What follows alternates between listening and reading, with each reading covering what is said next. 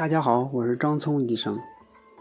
二零二零年已经到来，在过去的二零一九年，国家卫生部门连同教育部、财政部，对全国的儿童青少年近视情况进行了调查。本次调查共覆盖了全国一千多所幼儿园和三千八百所中小学校，总过生筛人数超过了一百万，包括幼儿园儿童六岁以内的七万名，各年级重要学生。一百零五万。调查结果显示，我国儿童青少年总体近视的发病形势非常严峻。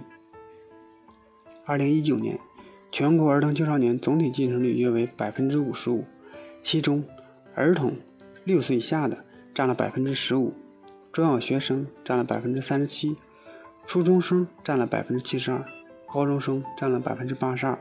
近视防控任务非常艰巨。发现的第二个问题。低年龄段近视问题比较突出，在小学和初中阶段，近视率随着年级的升高快速增长。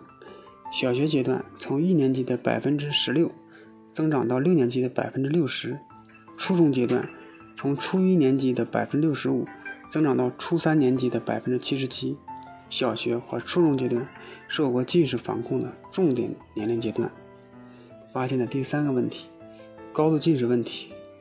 不容忽视，高三年级的高度近视，也就是近视度数在六百度以上的，占近视总数的百分之二十二。由于高度近视是致盲性眼病之一，容易导致一系列的严重的并发症，应该引起我们的高度警惕和重视。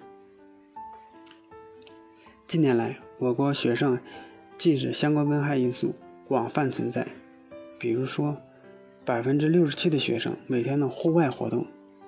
课间和业余时间活动时间不足两个小时，百分之二十九的学生不足一个小时，百分之七十三的学生每天睡眠时间不达标，课后作业的任务比较繁重，持续的长时间作业，还有近距离的工作，加上不健康的使用电子产品，这些不良的行为的普遍存在，导致了以上问题。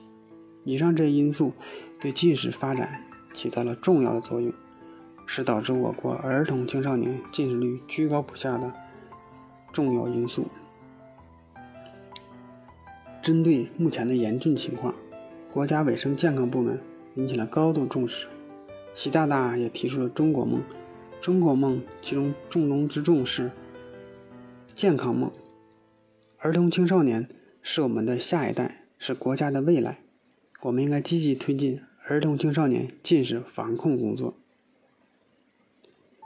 随着孩子们学习生活压力的增大和学习时间的增长，小眼镜也越来越低龄化了，令家长们苦恼不堪。